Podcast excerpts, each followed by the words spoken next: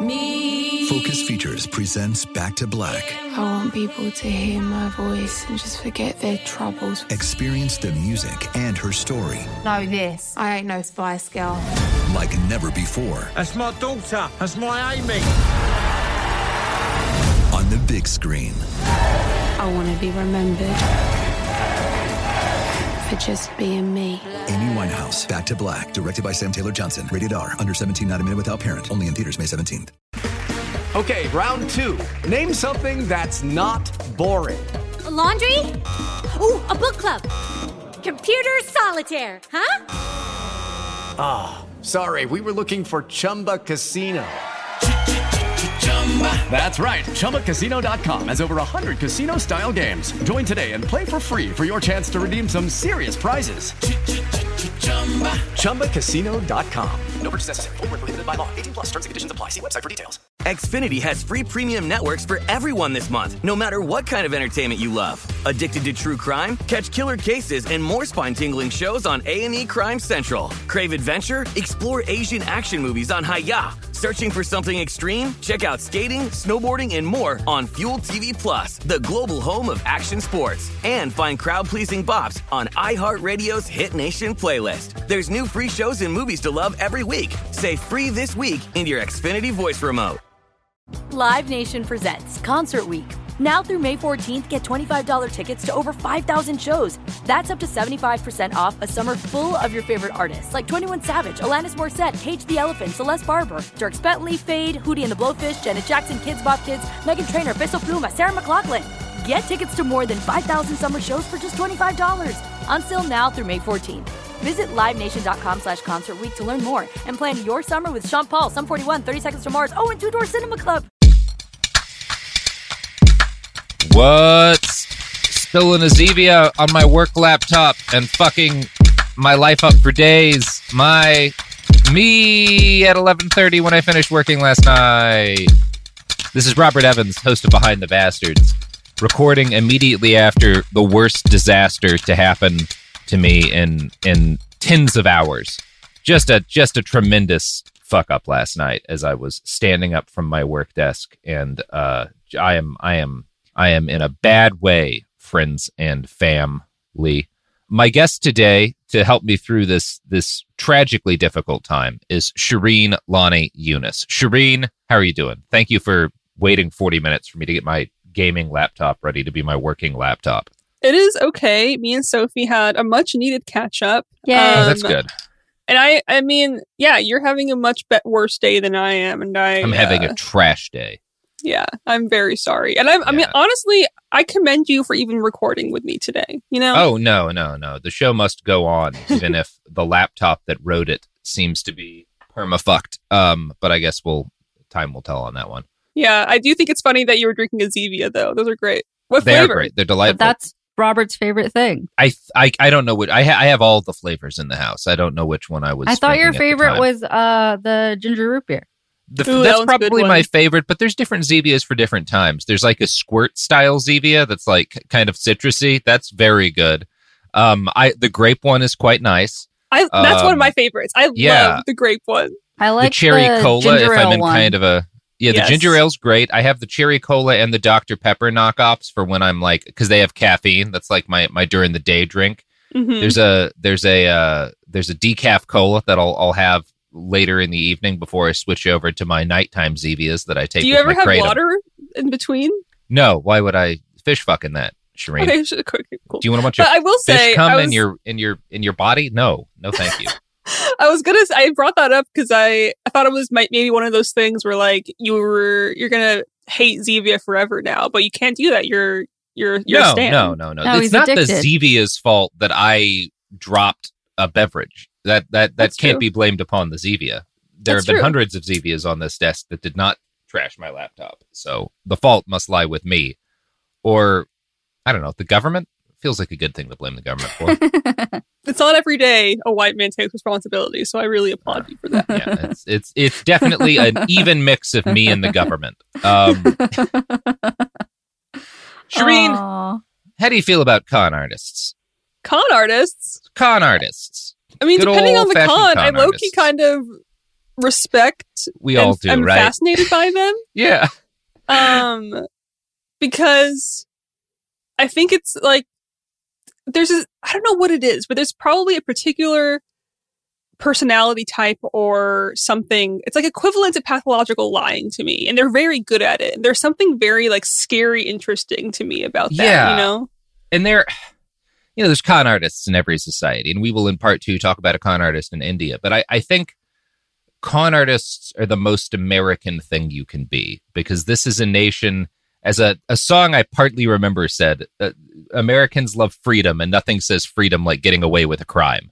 And that's like what we love con artists like even when they're fucking us as long as it's not like we hate them when they've specifically fucked us over but as long as they haven't specifically fucked us over we love them. I, I didn't mean respect like a loving respect. I just meant like depending on the con like that's what i'm Yeah. saying like like uh if it's like a funny scam that doesn't hurt anyone i'm all about that but obviously the majority you're right it's a, the most american thing to do is to exploit Yeah. people and then benefit from it you know Yeah, I mean, they mostly hurt people. Like I, I love L. Ron Hubbard. I'm I'm I'm very on the record about my my deep appreciation for that man and his schemes.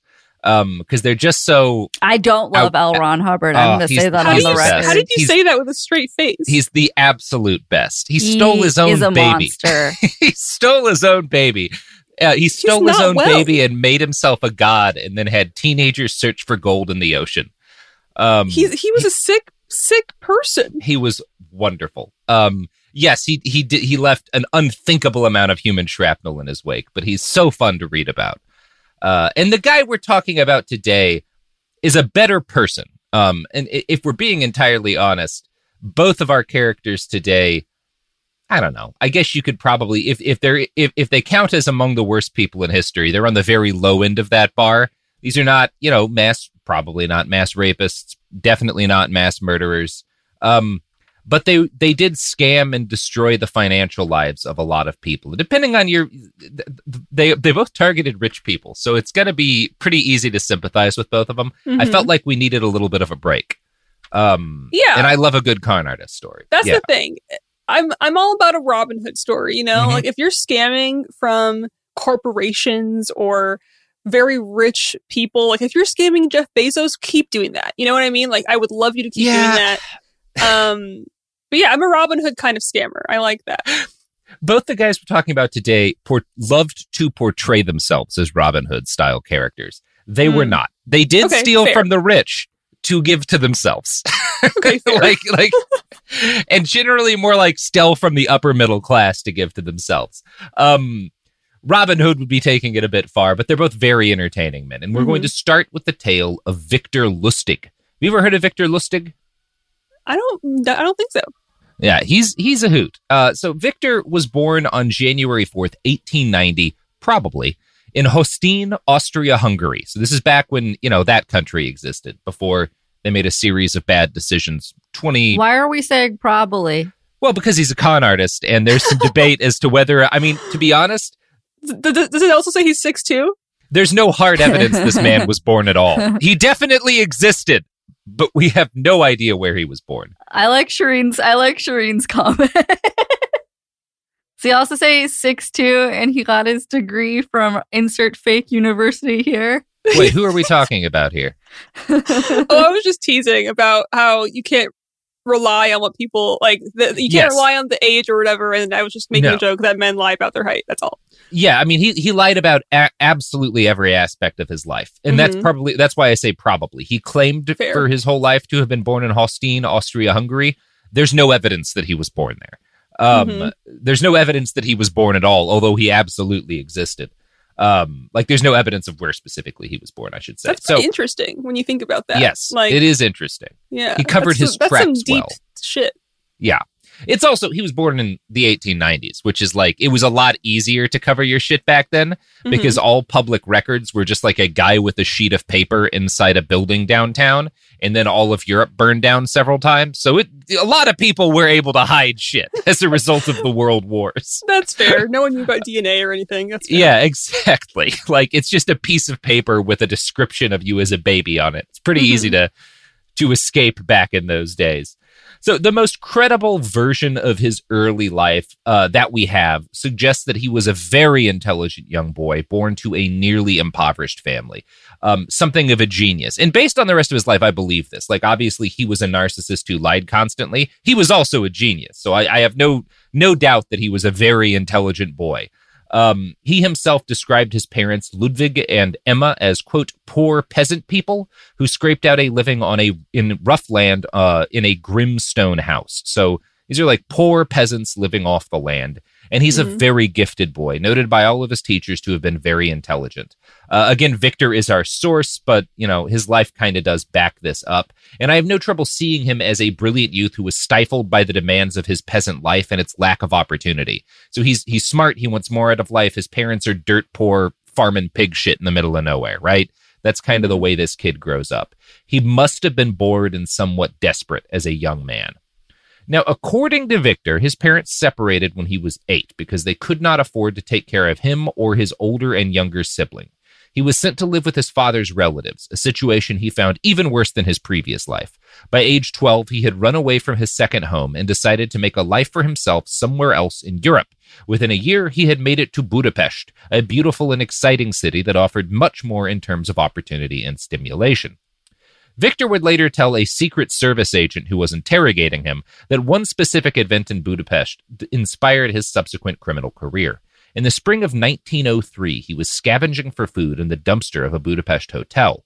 It was nighttime, the moon was out, and he saw a young, rich woman on the balcony of that hotel wearing a golden evening gown. He later recalled, To me, she was a fairy princess. She was with a man much older than she. I saw the waiter come and take their order. My mouth began to water because all I'd had to eat for three weeks had come out of garbage cans. So, hmm. You know, the what? I'm already getting the the bullshit meter. Yeah, Ab- a- and again, he there's good chance he grew up poor. He's also a, a consummate liar. We'll get to that in a second. So, as he claims, he's watching like as from the dumpster, watching this rich couple, and the food gets delivered, but instead of eating it, they leave it on the table. The man pulls out a wad of cash, gives it to the more money than Victor had ever seen in his whole life, and he gives it to the woman who Victor slowly realized was a prostitute. Um, and then the two depart for the bedroom, leaving this fancy meal on the table to be thrown out. Uh, quote, they both got up without touching a morsel of that delicious food. What I saw that night shattered my faith in women forever. Which Wait, is- that's the takeaway? Yeah, that's the takeaway. That's that's well, that's one of his takeaways. Yeah, Wait, can't trust what? women because some of them are It's not about food have waste. sex for it's money. not about rich people wasting shit. It's about women. He It is- women. Some of it's about rich people wasting shit. Like it's all of that. yeah, Um, well, I don't like that first takeaway at all. No, it's terrible. Um, Yeah. Again, this is a man talking in like the 20s is when he's relating this story to a Yeah. Secret Service agent. So again, this backstory comes courtesy of a criminal being interrogated after he was caught for his many crimes, talking to a cop. So grain Mhm. of salt here.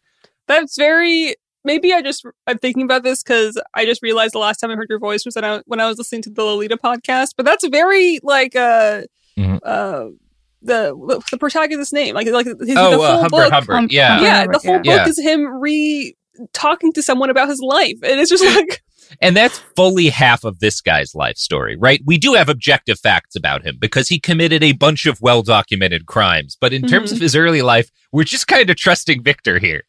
Um, and I'm sure there are elements of truth to this because any really good lie is based on elements of truth. And he was a good liar. But also, he's talking to a cop. This is the story he gives to a cop. right. Victor claims that in addition to convincing him that women could not be trusted, this also convinced him that no person with enough money to waste a meal deserved to keep their wealth. Uh, he dedicated himself, Batman like, to relieving the rich from their money from that point forward.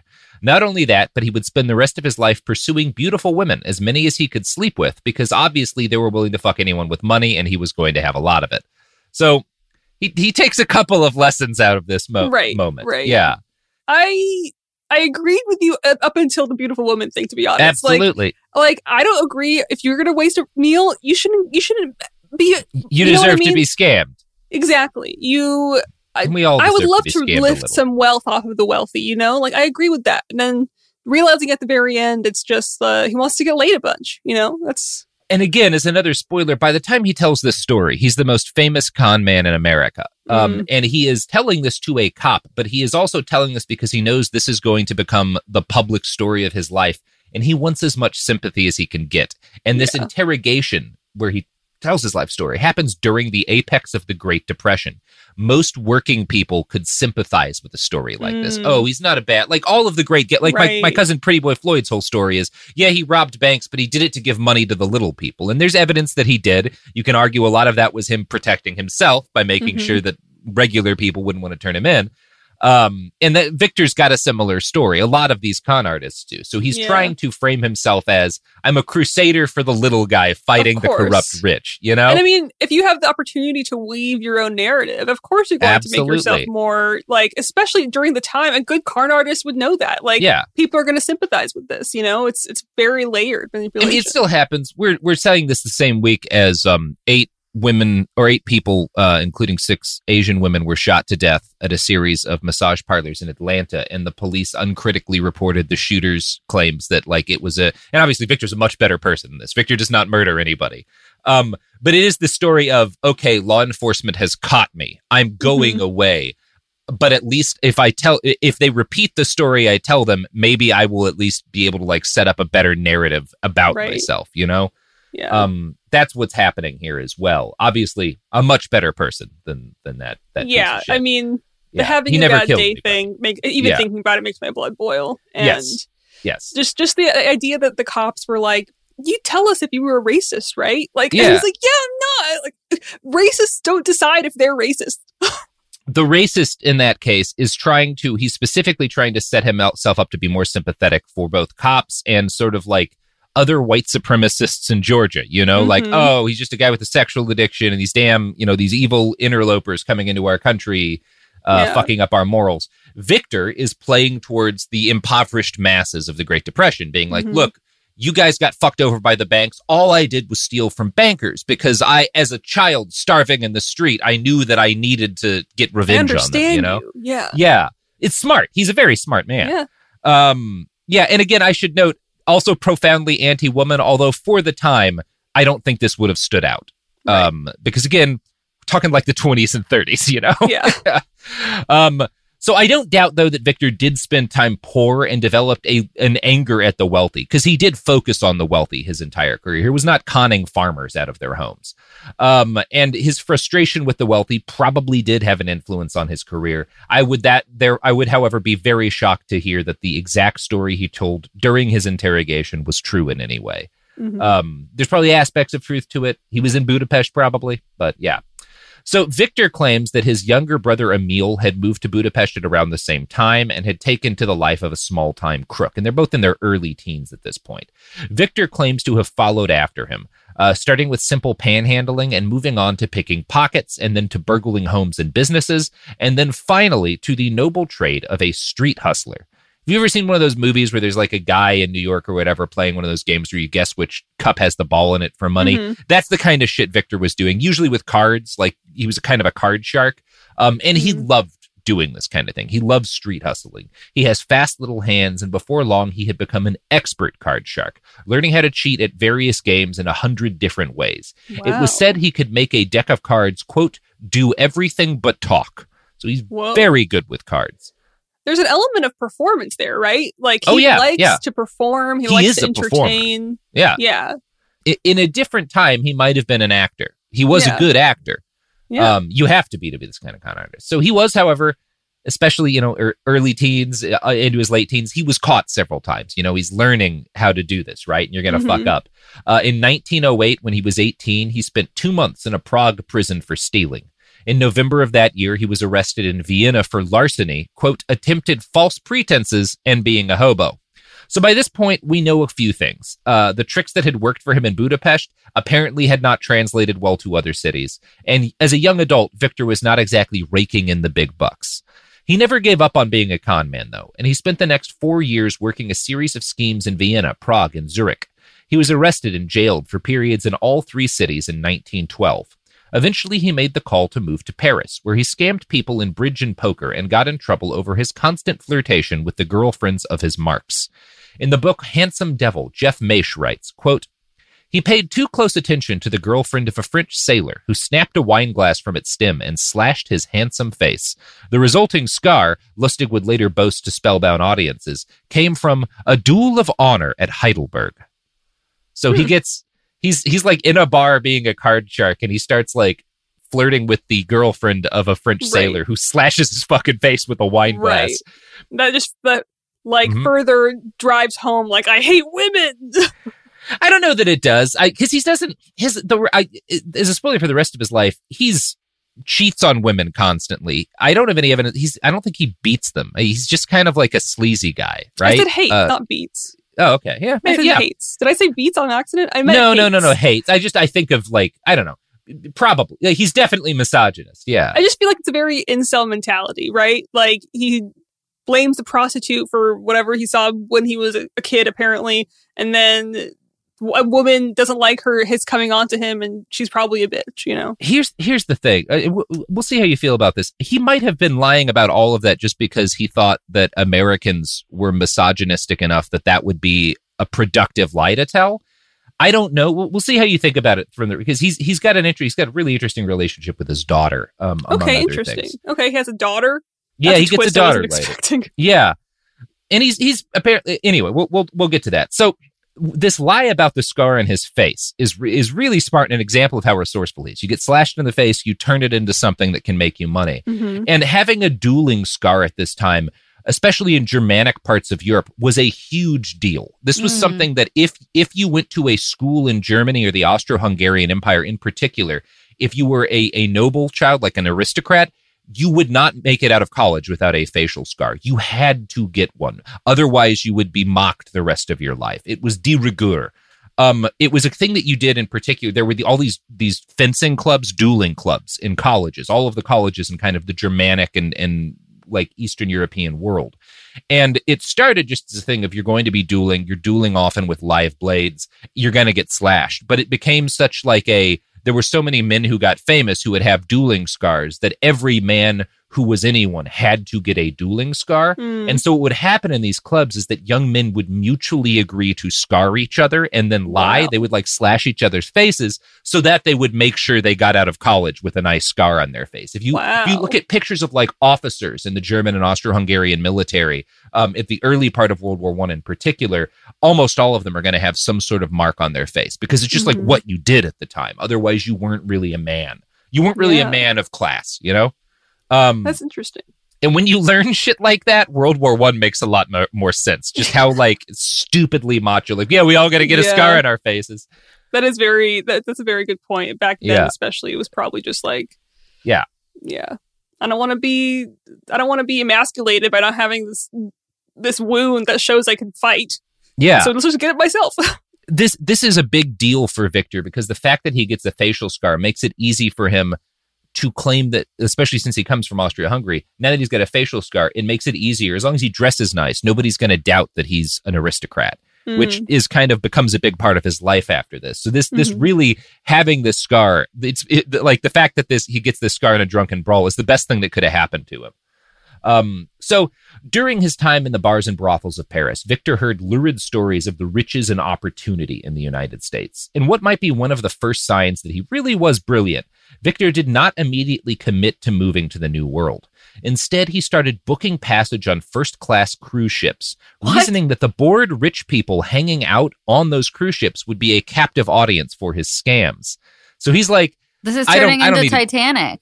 Yeah, that's that's exactly what he's doing, right? Like, and that that was a whole a type of guy, like the the the dude in like Jack in Titanic, right? He's like a scammer trying to get shit Yeah. out of rich people on the Titanic. There was a whole class of man who would do that because there's all these different boats that are going from um from Europe to the United States, Mhm. and that's really the best place to con rich people out of their money because they're bored, they've got all their cash with them, um, and you're not going to if you can get them to if you can con them into investing in something uh, in you know uh, New York or whatever, they're not gonna you're gonna have weeks on that boat before they realize you're lying to them. Um, Mhm. It's a great place to do a scam. Stuart Donnelly, who was a con man who worked the same racket, later recalled, "quote Victor had managed to fleece quite a number of smart American businessmen, and he did it with the handicap of knowing only a few words of English. He was the only swindler I ever knew who could do his fast talking through an interpreter. Hmm. And I have to imagine that the interpreter was actually something Victor found a way to use to his advantage. He would often later in life claim to have been a wealthy count, and I can see how if he was dressing really well and hiring a slick interpreter, he could con rich guys into investments and purchases they thought were completely legitimate. Um, just because, like, oh, there's this rich count and he's got his interpreter who's going to like ha- Right. help him make deals Gives him more credibility. It makes gives him seem more richer. credibility. Yeah. Yeah. he's good at this. Victor took the voyage across the Atlantic and back four times before he met the man who would become his mentor, Nicky Arnstein. Nicky was an enormous, he's like six foot six, half German Jew from New Jersey. Nicky recognized talent in Victor, and rather than try to protect his territory, Nicky took the other scammer under his scammy wing. Jeff Maysh explains the crash course he gave in con artistry. Quote, you always, always let the sucker suggest the game, the master explained as the two men leaned on the ship's rail, staring out over the vast ocean. He must press you to get you to play. Victor copied his mentor's every move, adopted his fancy clothing and manners, and studied his effortless swagger. So he he basically goes to con college on these boats. He meets this Mhm. guy who's really good at it, and like, yeah, it works out well for him. The experience got Lustig thinking about the rules to successful conning and trying to actually like develop kind of a scientific list of what allowed you to con well. And he would spend the next several years refining this list. Unfortunately for him, and unfortunately for a couple of other people, World War I started in 1914, in part due to the aforementioned German rich kids with facial scars. We don't know what Victor got up to during the war years, but pretty much everyone who studies him seems to agree there's absolutely no way he fought for any side in that war. like, it's Yeah. just not a chance. Yeah. Too self serving for that. You know who else wouldn't fight in World War One? Hubbard? No. Uh, Was L. Ron Hubbard. De- well, no, he fought in kind of fought, kind of fought in World War II. Don't defend him. He, no. he he bombed Mexico during World War II. Robert, just stop it. Uh, and you know who else would have bombed Mexico during World War II? L. Ron Hubbard. I was going to say Raytheon. Oh, yeah. Yeah, yeah, yeah, yeah. Raytheon. I knew There's that a hell what of a lot gonna of weddings in Mexico, and Raytheon. If there's one thing Raytheon hates, it's a wedding.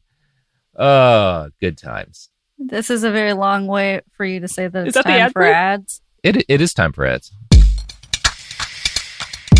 The evidence keeps pouring in. At this point, the facts are undeniable. It's an open and shut case. Monopoly Go is the most fun you can have in a mobile game. Millions of people pass Go every day because this game is always bringing something new to the table. Countless crazy tournaments you can join with your friends as partners or teams. Constantly changing challenges like money sprees or treasure hunts that keep it fresh with new wild mini games. Timed events offering bonuses like massive multipliers or rent frenzies to help you get huge rewards.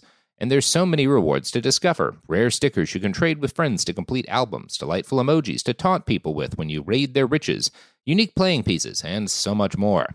The verdict is in with Monopoly Go. There's something new to discover every time you play. So don't miss out. Go download it now for free on the App Store and Google Play. My favorite spring cleaning takeaway is the post clean clarity you get. Wow, how have I been living like this? It's kind of like when you find out you've been paying a fortune for wireless, when Mint Mobile has phone plans for 15 bucks a month when you purchase a 3-month plan. Wow, how have I been affording this? It's time to switch to Mint Mobile and get unlimited talk, text, and data for 15 bucks a month. Say bye-bye to your overpriced wireless plans, jaw-dropping monthly bills, and unexpected overages. Mint Mobile is here to rescue you with premium wireless plans starting at 15 bucks a month. All plans come with high-speed data and unlimited talk and text delivered on the nation's largest 5G network. Use your own phone with any Mint Mobile plan and bring your phone number along with all your existing contacts. To get this new customer offer and your new 3-month unlimited wireless plan for just 15 bucks a month, go to mintmobile.com/behind. That's mintmobile.com/behind. Cut your wireless bill to 15 bucks a month at mintmobile.com slash behind. $45 upfront payment required, equivalent to $15 a month. New customers on first 3-month plan only. Speed slower above 40 gigabytes on unlimited plan. Additional taxes, fees and restrictions apply. See Mint Mobile for details. Focus Features presents Back to Black. I want people to hear my voice and just forget their troubles. Experience the music and her story. Know this. I ain't no Spice Girl. like never before. That's my daughter. That's my Amy. On the big screen. I want to be remembered for just being me. Amy Winehouse, Back to Black, directed by Sam Taylor Johnson. Rated R, under 17, not a minute without parent. Only in theaters May 17th. Lucky Land Casino asking people what's the weirdest place you've gotten lucky? Lucky? In line at the deli, I guess? Aha, in my dentist's office. More than once, actually. Do I have to say? Yes, you do. In the car before my kids' PTA meeting. Really? Yes. Excuse me, what's the weirdest place you've gotten lucky? I never win and tell. Well, there you have it. You can get lucky anywhere playing at LuckyLandSlots.com. Play for free right now. Are you feeling lucky? No purchase necessary. Void where prohibited by law. 18 plus. Terms and conditions apply. See website for details. We're back. Okay. So by the time he was 28 years old, and by the time World War One ended, uh, Victor was in New York City, which suggests that all of the violence and the evident collapse of the old European social order convinced him that the United States was going to be a better place to con people for the foreseeable future. Moving to the USA had a number of benefits, aside from its separation from the violence. For one thing, he'd learned English, and his time conning rich Europeans meant he was already pretty good at pretending to be one of those. And so, in America, Victor Lustig became Count Victor Lustig. He claimed to have been exiled from his dom- domain due to the fighting in the Balkans. He said he'd lost all of his castles in a revolution. Now, despite the finery with which he draped himself in order to play this role, Victor's first U.S. schemes were distinctly middling in ambition. His first was the pocketbook scam. He would befriend a mark on a train or in some other transitory point. After talking for a while, the two would find a wallet and work together to return it to its rightful owner, a wealthy gambler who was also Lustig's accomplice in the scheme. Lustig would convince his new friend to turn down the cash reward from the gambler, but agree to let the gambler gamble the cash in the wallet on a horse race, and that he and his new friend would take the proceeds from that, which were expected to be somewhere around $25,000. During this process, Lustig would get the mark excited one way or the other and convince him to add his own money to the bet in order to con- increase the payout. At the end of the con, Victor would hand his friend a bag that was supposed to be full of cash, but was really full of old newspapers, and then, of course, walk away pocketing the money and splitting it with his partner. So that was his con. That was his early first U.S. con. he would do this a Oh, bunch. What a first grift. Yeah, you, we all got to start somewhere, right? You know, before I was podcasting professionally, I would just shout at people from street corners. Robert, Oh, Robert, that makes sense. Why did you say Well, it before you started podcasting? You still do that. Yeah, I, I love. Yeah, look, it's an art form, shouting at people from street corners. It's it's a it's a calling in a lot of ways. Yeah. Yeah. I mean, it's everyone's got to start somewhere, you know. Mhm. Hit Victor, you, um, yeah, At World War One had to start somewhere, which was yep. That's one way to bring it back. Yeah. So Victor was arrested in 1918, a little before the war's end, for one such pocketbook scheme. He jumped bail rather than go to trial, uh, and this happened in Kansas City. Uh, but even though Kansas City is kind of where he, it's his the first place we have on record of him getting in trouble in the U.S. Uh, it also held a prize for him, the only woman he would ever probably maybe love, Roberta Noret. Now, Roberta had grown up in a small town in Kansas, and after her father's death, had nearly been forced into child labor because, you know, this is 1918. this is what you do with kids: is you make them work to death if they don't have rich parents. Uh, she got out of that barely, uh, and she meets Victor. And by the time she meets him, she's like still in her late teens. I think she's probably an adult. Um, Victor is like a decade older than her-. He is much more experienced. He's already a veteran con man, so clearly there's a power imbalance here. Mhm. Um, and he he tells her a bunch of really pretty lies. Uh, he paint he he claims to be a count to her, uh, and he paints her a picture that oh, if you leave with me, you, we can leave Kansas behind. We'll visit the great cities of the world. You'll be wealthy and pampered.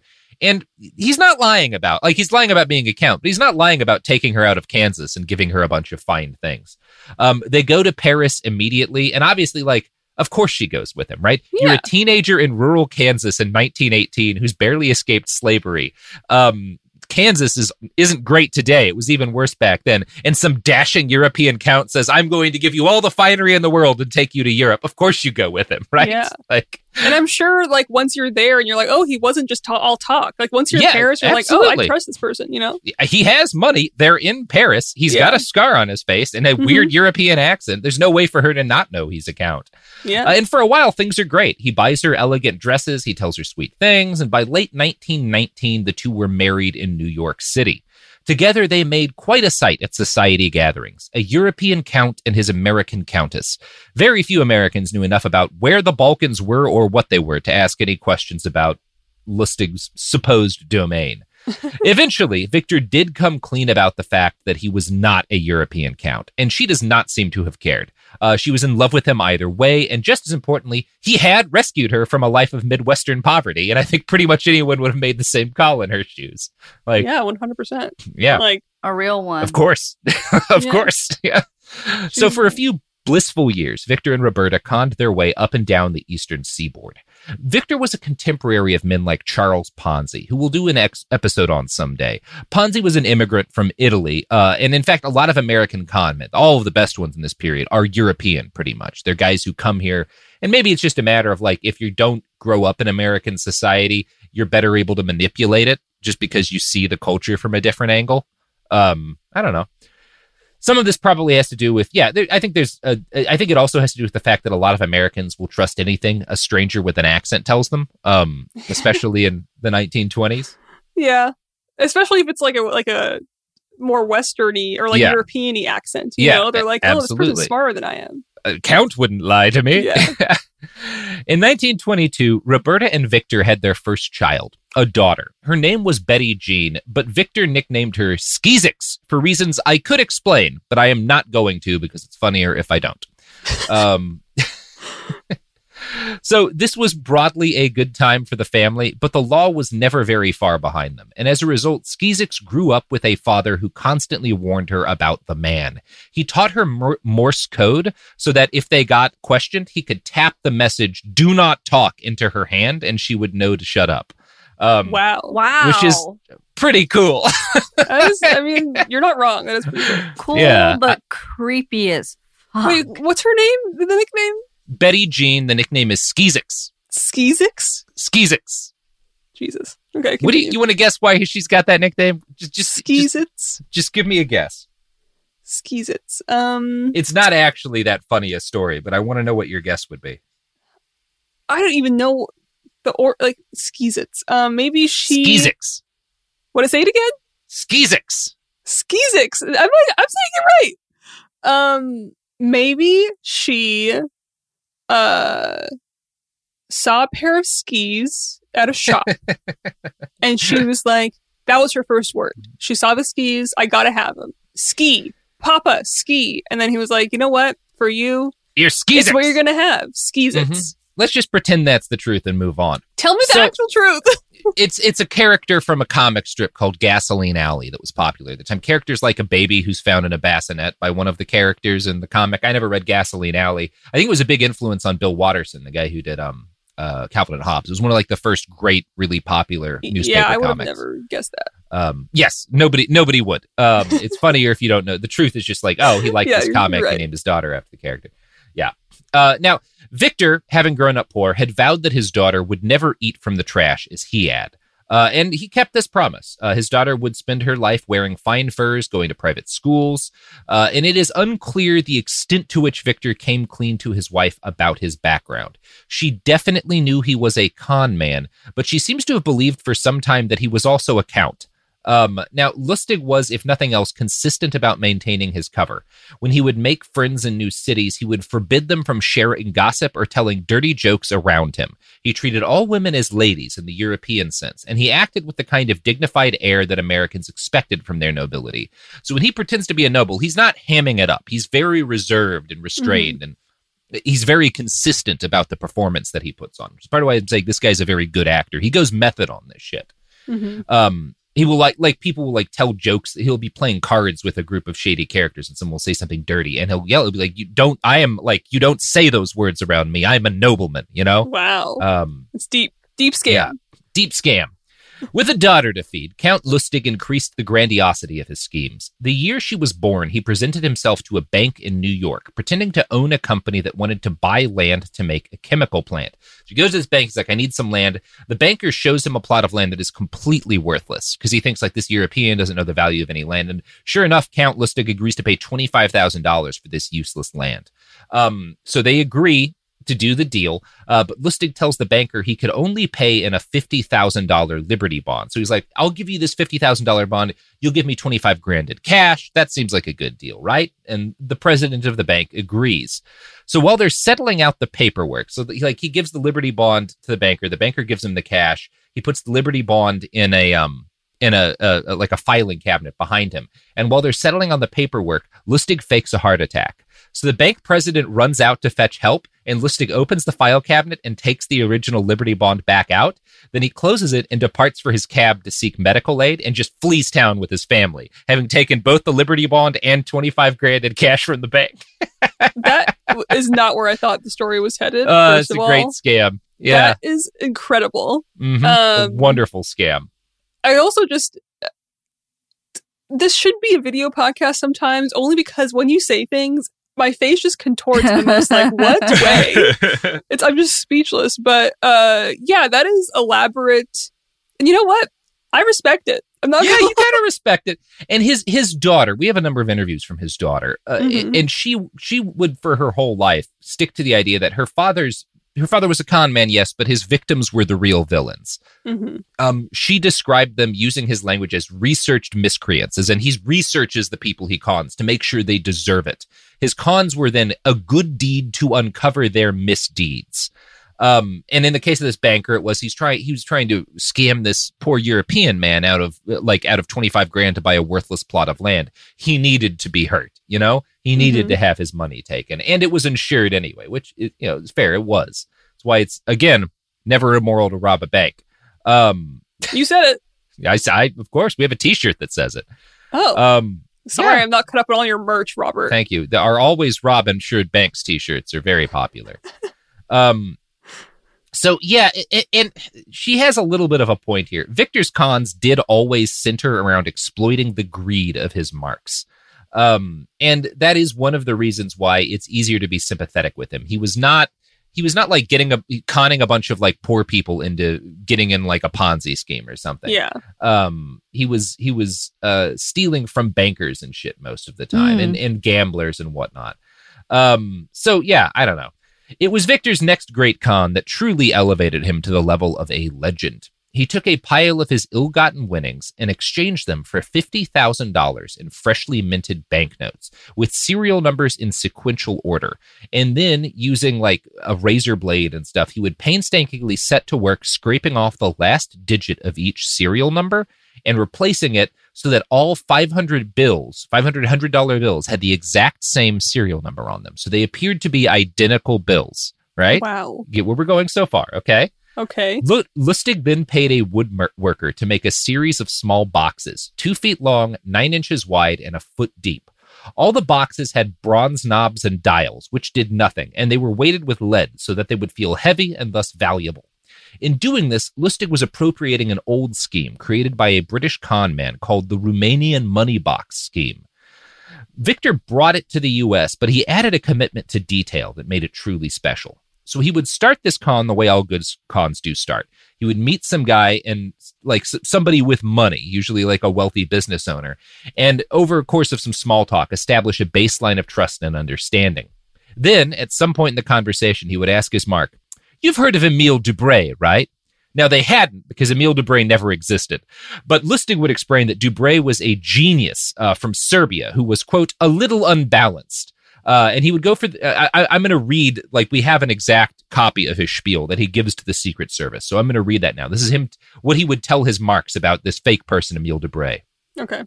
Emile Debray was in Sarajevo on that fateful day in 1914 when Archduke Francis was assassinated. In fact, there was some suspicion he was in on the plot, for he was a Serb patriot. In any event, the Central Powers captured him, but instead of putting him in prison, they took him to Berlin and installed him in a luxurious apartment stocked with vintage wines and a quite delicious housemaid, and gave him the facilities of their most modern laboratory. He had only one instruction produce a quick, foolproof method foolproof method of duplicating foreign currency.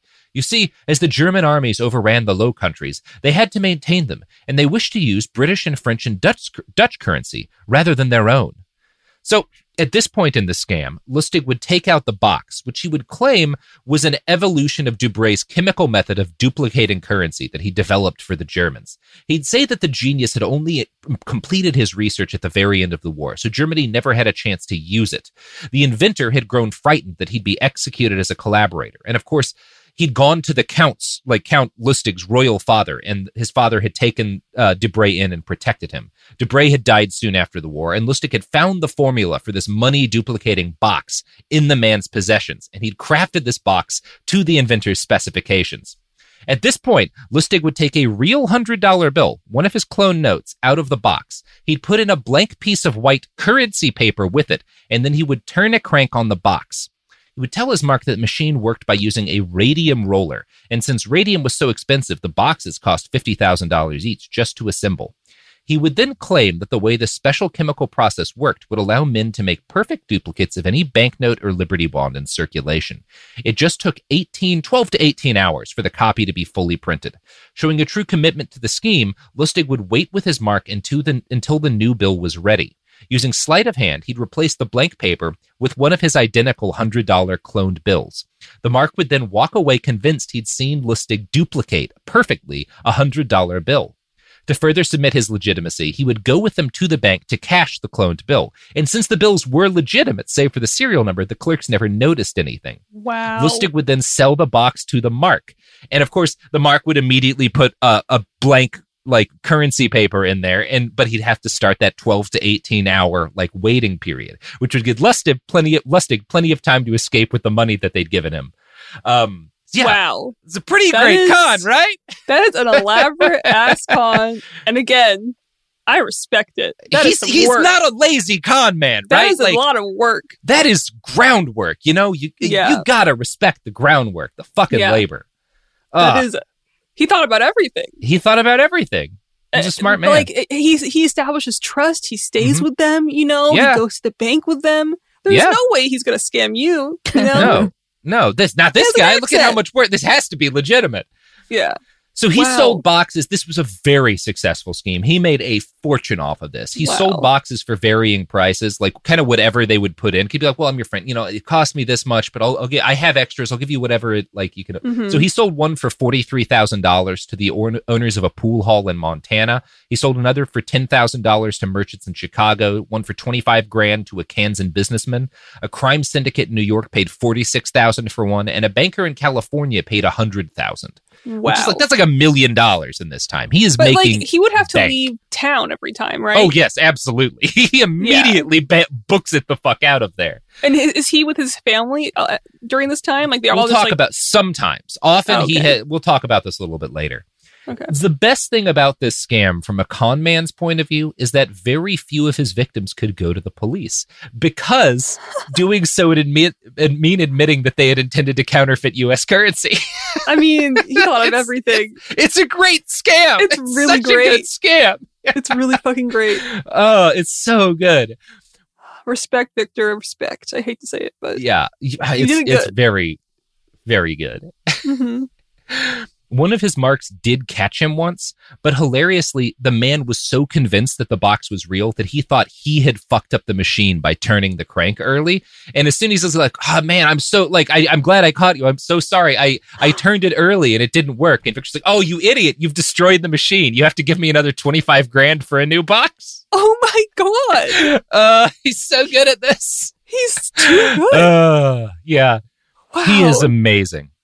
Wow. He was only arrested once for the scheme, and he likely escaped conviction that time by bribing the cops with some of the fortune that he had accumulated at that point. Lustig spent his money as quickly as he made it, of course. He could lose tens of thousands of dollars in a matter of days gambling. Uh, and he also developed a penchant for setting up Well, we'll talk about his secret family later.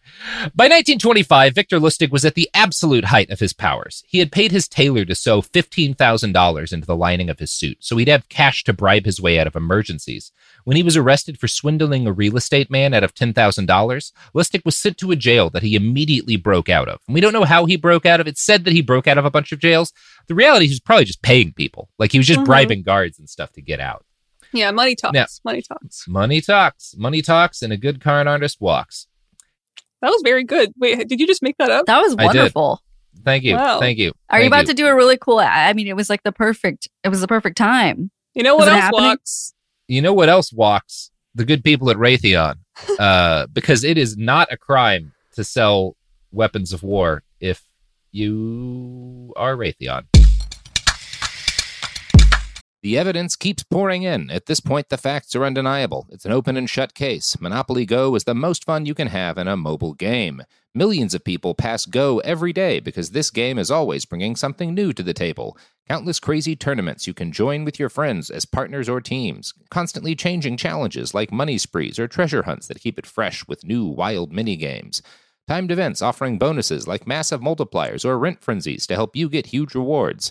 And there's so many rewards to discover rare stickers you can trade with friends to complete albums, delightful emojis to taunt people with when you raid their riches, unique playing pieces, and so much more.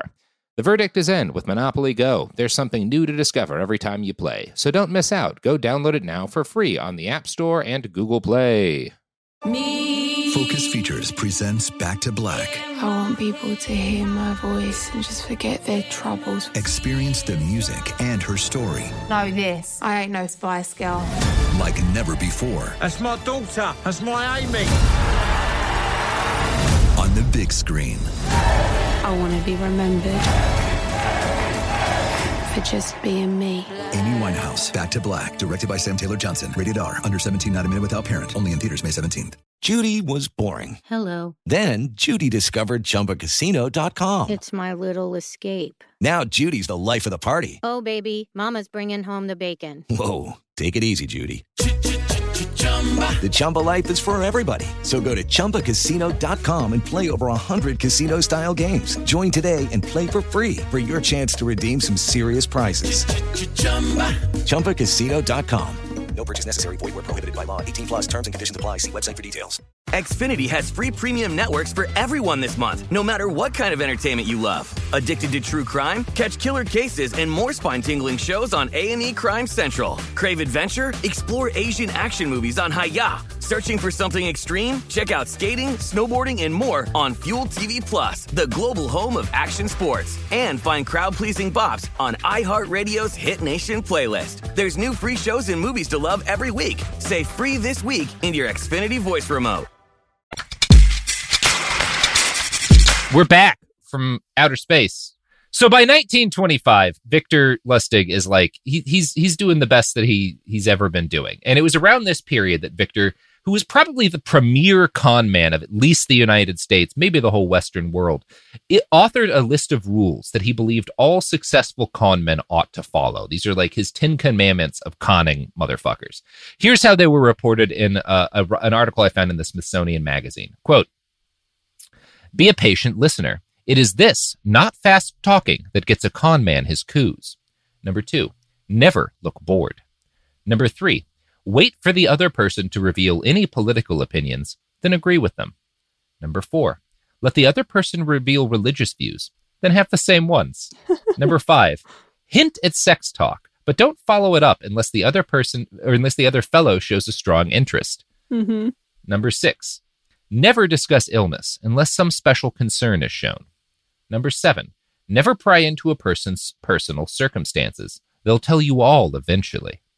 Number eight, never boast. Just let your importance be quietly obvious.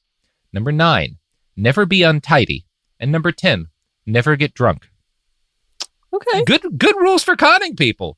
Yeah, I mean, Uh, honestly, not bad rules for being a journalist. not bad at all because yeah. You want them to, to you want to just mirror them. You know, you want you want them Mm-hmm. Yeah. to feel comfortable in every way. So you don't you just wait Yeah. for them to share information, then you just agree with it. Yeah, well, and I mean th- that part is not the good journalism stuff, but the, the never look bored, wait for the other person to reveal things. Um, don't pry into their personal circumstances. Like, what about the don't drink it? Yeah, no, absolutely. You you drink when you're writing, you drink when you're recovering from doing journalism. You don't want to be drunk conducting an interview. It's not That's helpful. Um, sometimes you might have a beer or two because, like, sometimes you that's that's the circumstances in which you're conversing with the person, and if they but are don't you drinking, think? But don't you think like there is an element if you are if you acknowledge if you know that you're going to be talking to someone that maybe has a different view than you, you're not going to just straight out say you have a different view. You're just going to let them share and just like nod Yes. along, right? Yeah, well, you- you're going to share. You ask them. You ask them questions when those questions are relevant. You don't need to disagree with them because Right, that's not yes. your job in that instance. Yeah, that's fair. Um, yeah, yeah. But yeah, no, I mean, like, th- th- this is just good. Like he's he's right about all of this. None of this is, like, yeah, yeah, a smart man, very reasonable stuff. Yeah. Now, Lustig shared his success with his family, buying his wife and daughter whatever they desired and filling cash boxes at various banks with money for them. He also acquired a mistress, Ruth Edding, who was a famous singer at the time. Victor kept his wife and his daughter out of his life on the road as much as possible. He justified this to them by claiming that they needed to be hidden both from his marks and from the law for their own protection.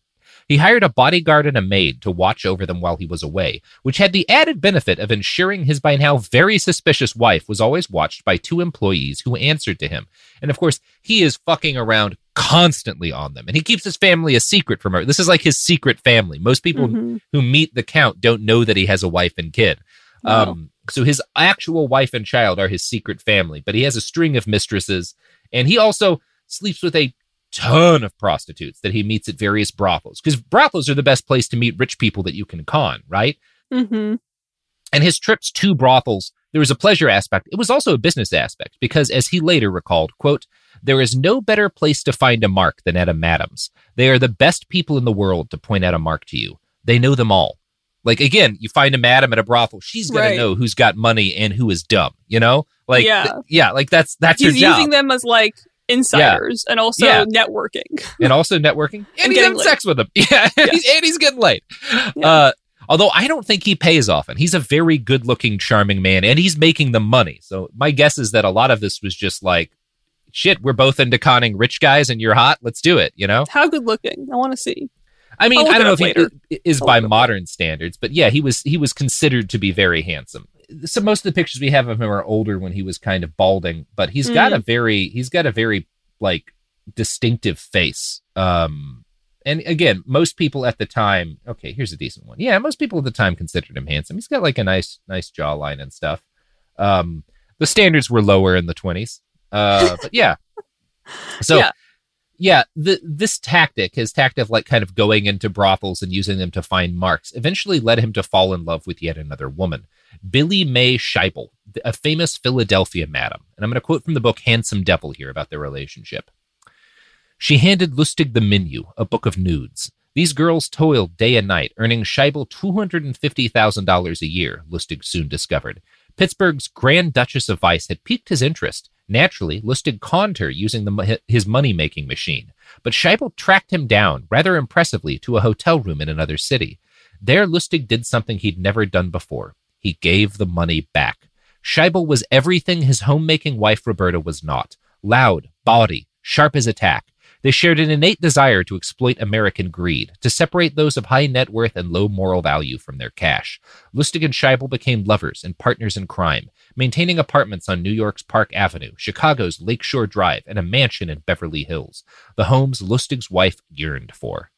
Wow. So he, yeah, this this is maybe more maybe his soulmate, right? Like he Right. gives the money back that he cons because he's so impressed at how good at this woman is at conning people. And they go on a conning spree. They buy the houses that he'd always promised his actual wife.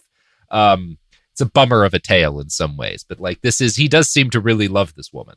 he, he's low key romantic, you know? Mhm. Like that's he met her and he was like, You're you get me. He was smooth as hell. Like, Yeah. yeah. Now, Victor stayed married to his wife, but emotionally and largely physically, he abandoned her at this point. Now, he did not do that, abandon her financially. He kept her and his daughter well supplied with money, but the whirlwind romance that had swept Roberta out of Kansas was over. One night, he had a date scheduled with his wife, but he forgot to pick her up at the hotel for an elaborate planned night out. She drank all the wine alone, and when he finally arrived, she screamed at him. By the end of 1925, the two were divorced. His daughter never understood, later asking, How could a man who had so often vowed eternal love for his wife, whom he really loved, have an affair with another woman? Which is a bummer. Now, while Roberta headed to, into an unhappy marriage with some other guy, Victor sent his daughter off to an expensive convent boarding school near Pittsburgh. Now, he was, it must be said, a doting father, and he visited her constantly. He also formed a deep friendship with the Mother Superior, who he bought expensive jewelry for in spite of the fact that she could not wear it. Betty said that her father loved the nuns but hated the priests because they pressured the nuns to do bullshit work around the church. So, eh, kind of an interesting little detail about him. I feel like he just always plays like I like the underdog here. Yeah, like he's he's definitely like has a has an has a has a thing for that. Right, yeah. In May of 1925, his marriage, like this is back when his marriage is on the rocks, a little bit before he gets divorced. Victor headed back to Paris by luxury steamer with one of the true few men he would ever trust as a partner, Dapper Dan Collins. Collins. Da- Dapper Dan. Dapper Dan, that's his nickname. Dapper Dan right. Collins. Continue. Dapper Dapper Dan was an infamous trickster. Uh, he'd started off his working life as a lion tamer and a bicycle rider in the circus, but had graduated to counterfeiting and eventually running rum into the United States during Prohibition via a submarine he piloted from the Bahamas to Philly. This That's is a, a natural Da- progression. Yeah, yeah. Dapper Dan is a fascinating man. Um, Yeah.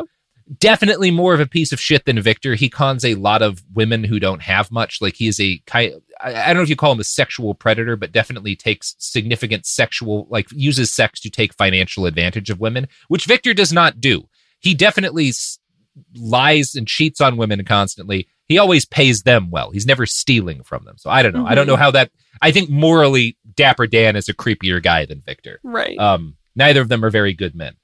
The two traveled to Paris, intent on pulling off a big deal, but without a clear idea of what precisely it would be.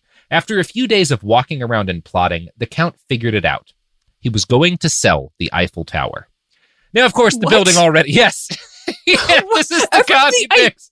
I don't understand how every time I'm more surprised. Like I sell the Eiffel Tower. Sell the Eiffel Tower. Come on.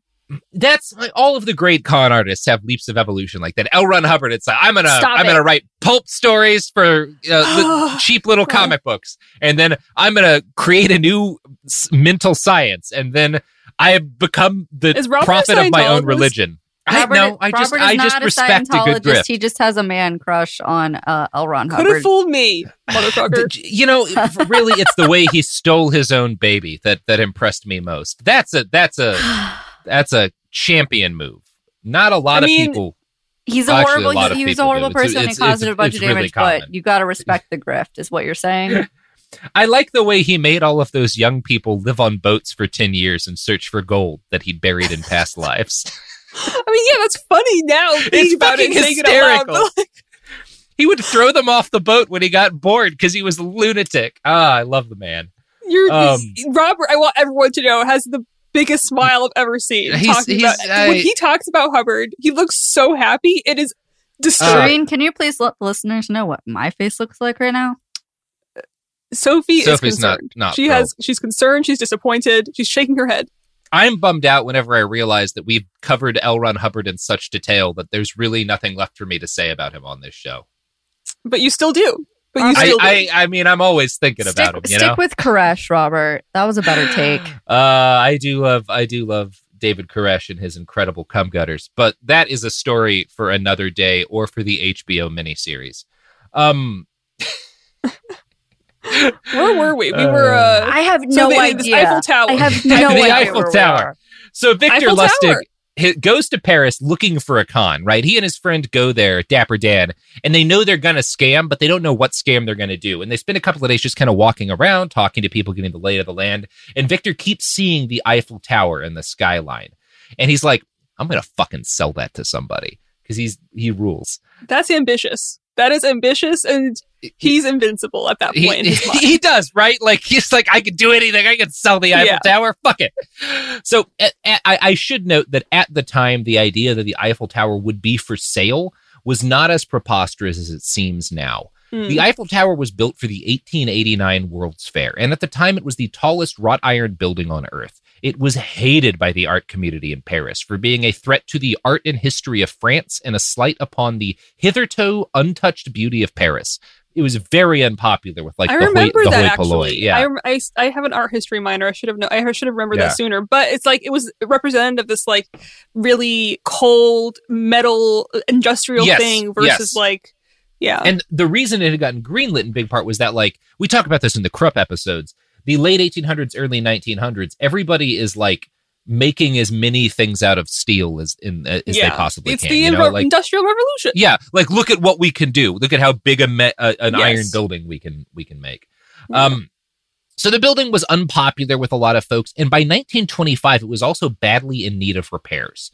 Lustig's con revolved around convincing the right man that the government had decided not to repair it. His mark, he decided, would be an ironmonger, someone in the salvage business with a lot of cash. The count and his partner would convince the right man that the tower was being torn down and the city was soliciting bids for people who would salvage the scrap metal once it was destroyed. So that's the way in which he was selling. It's like they're going to tear it down. There's going to be all this perfectly usable scrap metal. Who's going to buy it, right? Like you've got an opportunity Mhm. to get a lot of, of scrap iron here for a good price. The Smithsonian writes about the next stage in this con. Quote, Lustig commissioned a stationery carrying the official French government seal. Next, he presented himself at the front desk of the Hotel de Crillon, a stone palace on the Place de la Concorde. From there, pretending to be a French government official, Lustig wrote to the top people in the French scrap metal industry, inviting them to a hotel for a meeting. Because of engineering faults, costly repairs, and political problems I cannot discuss, the tearing down of the Eiffel Tower has become mandatory, he reportedly told them in a quiet hotel room. The tower would be sold to the highest bidder, he announced. His audience was captivated, and their bids flowed in. Wow. Now, Lust. Hmm.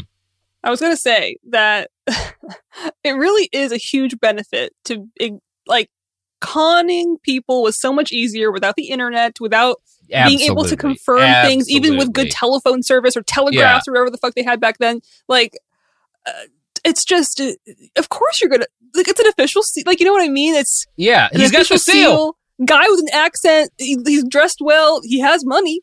Yeah.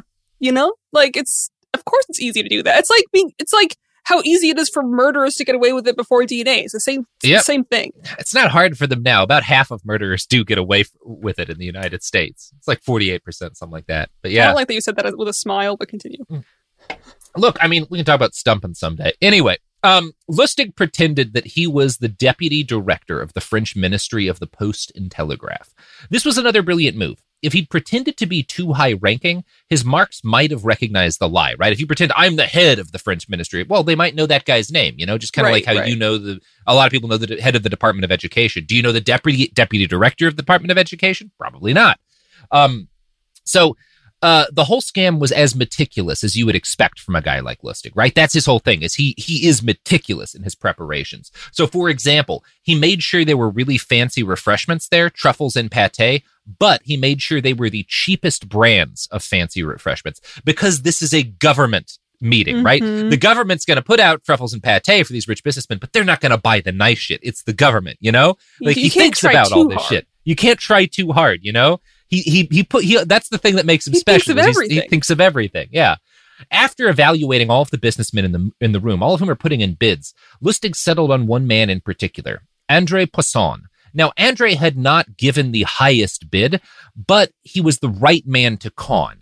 The fact that he was new to the being wealthy and new to being influential also meant that he would have fewer connections, which would mean he would not be as good at pursuing Lustig afterwards.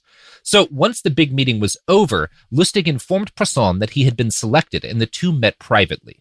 This was where the actual closer to the con came. Lustig pointed out that Poisson's bid wasn't the best, but he wanted to support the young upstart in his new business.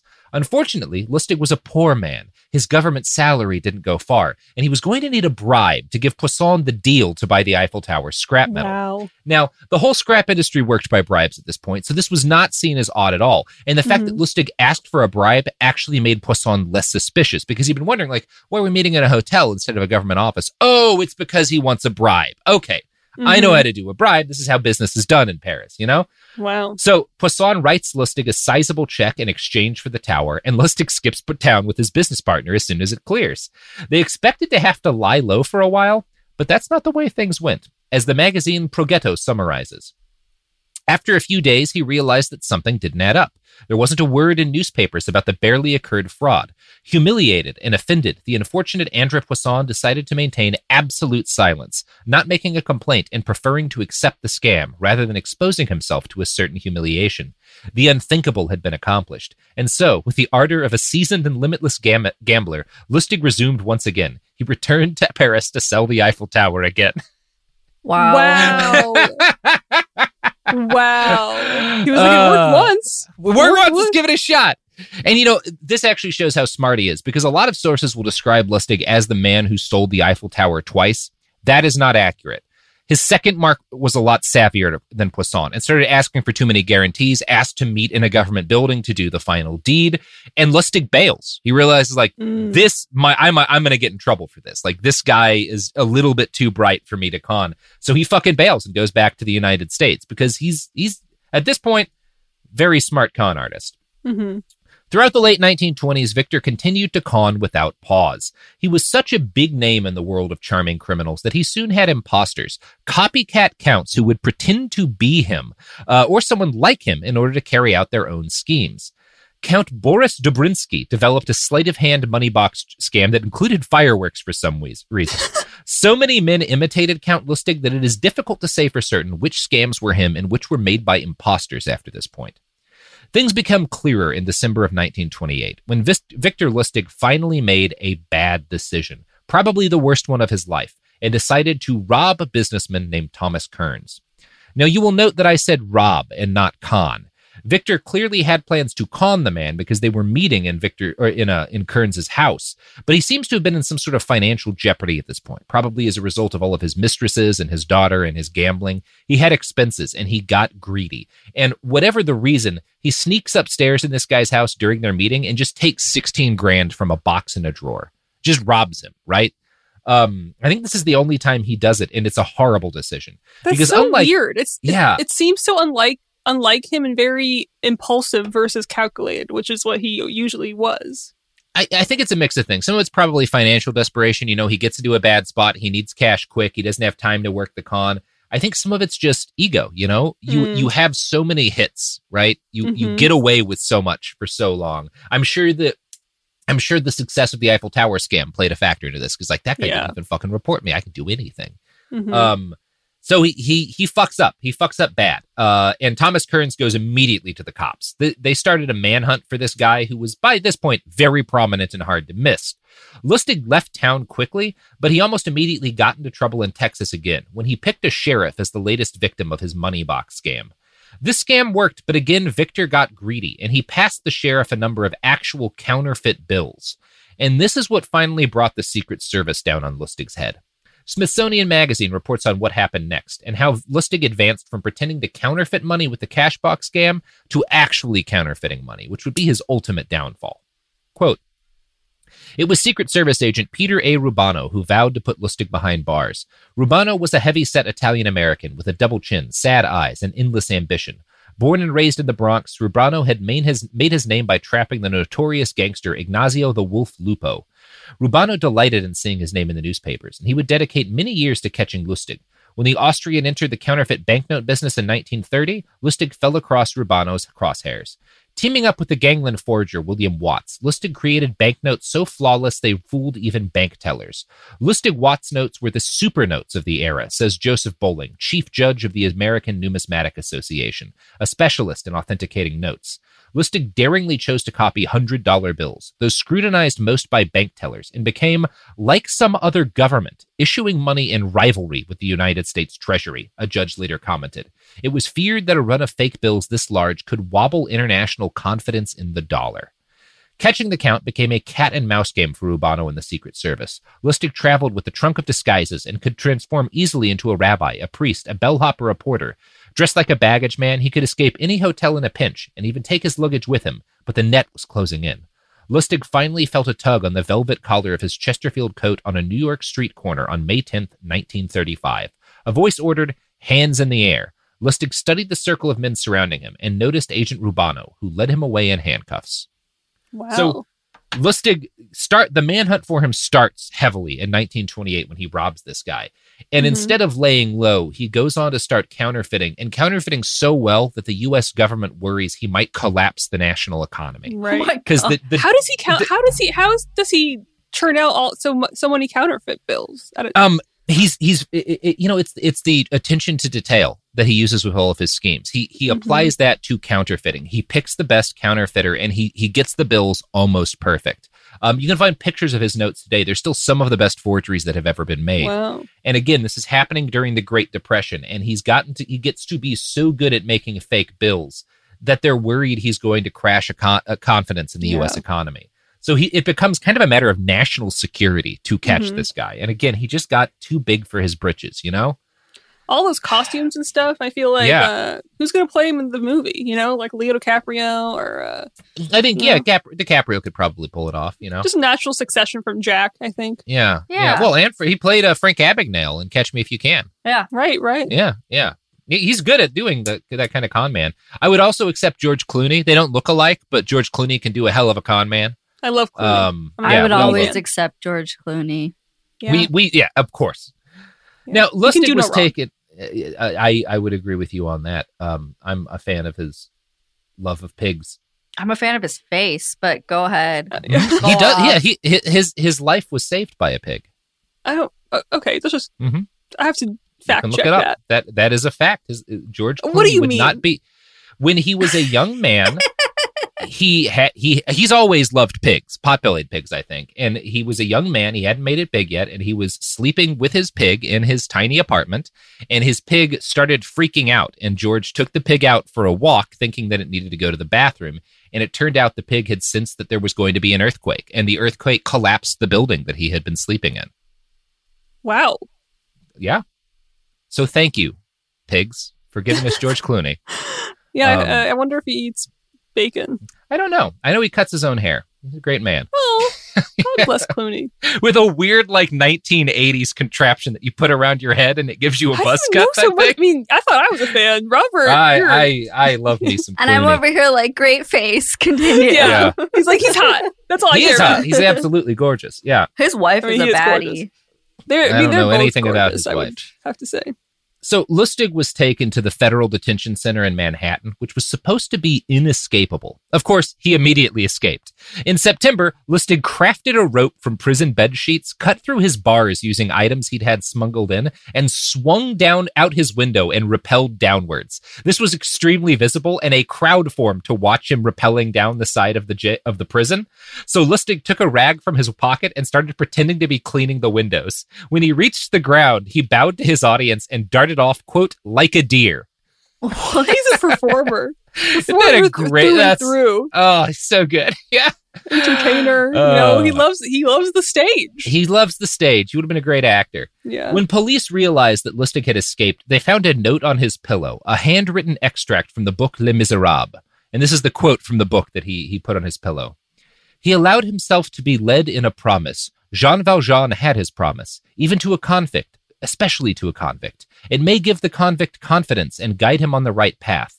Law was not made by God, and man can be wrong. Which is like, I mean, you were counterfeiting bills. Yeah. he's, he's still trying to craft he's crafting his own narrative still. Mhm, like he mhm. knows people are going to talk about that. Mhm. He's like, "Oh, he's he's well read and cultured Uh-huh. and he look just at this. Look at it. He's he's the he's like Jean Valjean. You know, he's Yeah. a convict, but he's a hero. exactly. Lustig stayed free for more than three weeks. He was eventually caught in Pittsburgh by a joint FBI Secret Service task force. They spotted him getting into a car and gave chase. His driver attempted to escape, and the police eventually rammed the car, locking their wheels together and grinding both wheels to a halt.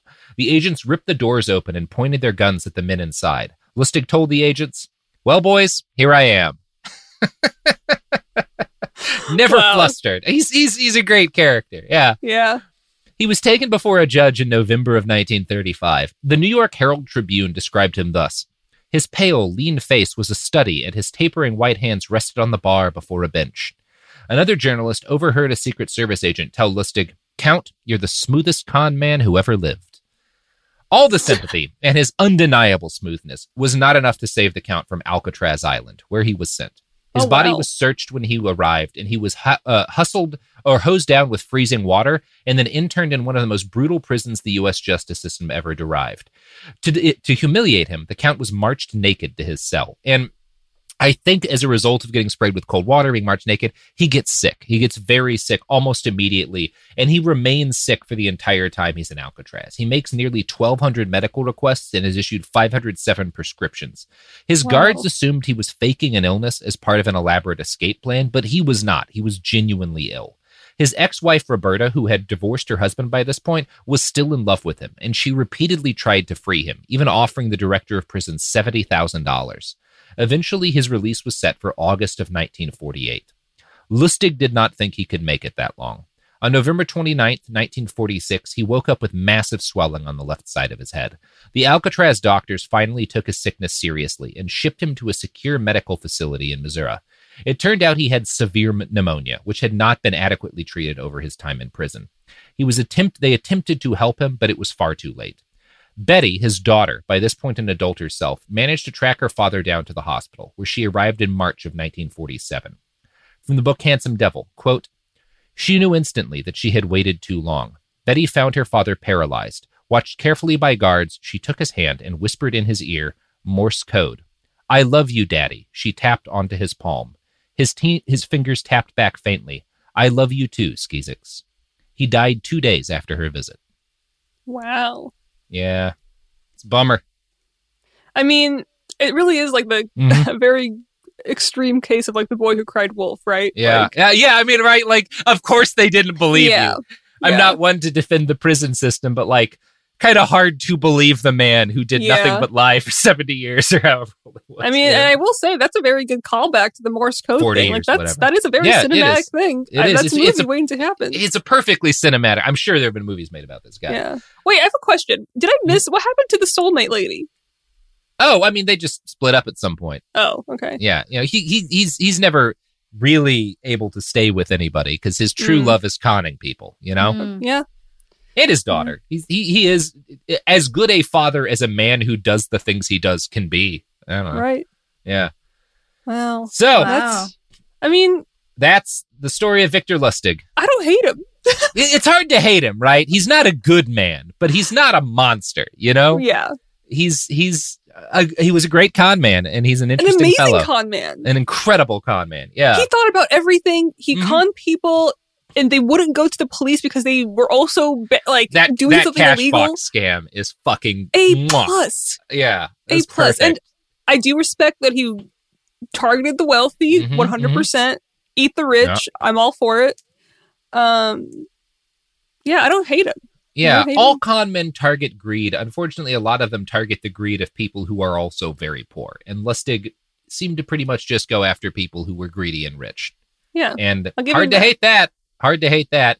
Not Yeah. great to women. Cheated, slept around constantly, treated his wife like shit. and She really loved him. Um, but he But- taught his daughter Morse code. So he did teach his daughter Morse code. Um, that is not nothing. Um, wow. Yeah, that's the story of Victor Lustig. And now it's time for the story of Shireen's Pluggables. Yeah. Oh, me. Oh my god, thank you so much. That was an interesting welcome so segue. I'll give you that. It's pronounced Sigua. Uh, I'm Shireen Lonnie Eunice. You can follow me on Instagram at Shiro Hero, S H E E R O H E R O, and then on Twitter it's Shiro Hero six six six. Uh, Like I have a devil. podcast called Ethnically Ambiguous with it on a host name. But that was honestly, I really enjoyed hearing about this man. I, I wanted to give you a fun one, Shireen. We've had some we've had some heavy conversations on this show. you you put me I. through the ringer. I, I won't put you deny through the ringer. So here's a guy who never murdered any babies or destroyed Mhm. anybody's bodies. Just con some rich folks, and that's a good time, right? Everybody needs. It's it's a rough world out there. This show is always pretty heavy. Let's talk about some con artists for a week. You know, let's have a good one. Yeah. That I'm was my you. thinking with this episode. Well, thank you for for letting me talk about it this week. Yeah, Uh, it was very refreshing. It's always good to talk about a con artist, and we'll talk Mhm. about another con artist on Thursday.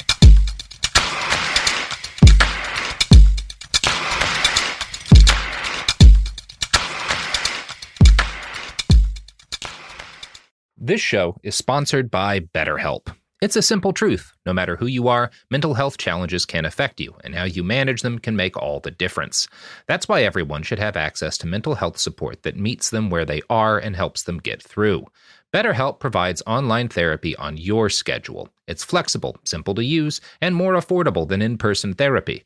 Connect with a licensed therapist selected just for you. Learn more at betterhelp.com. That's betterhelp.com. Step into the world of power, loyalty, and luck. I'm gonna make him an offer he can't refuse. With family, cannolis, and spins mean everything. Now, you wanna get mixed up in the family business. Introducing The Godfather at ChumbaCasino.com.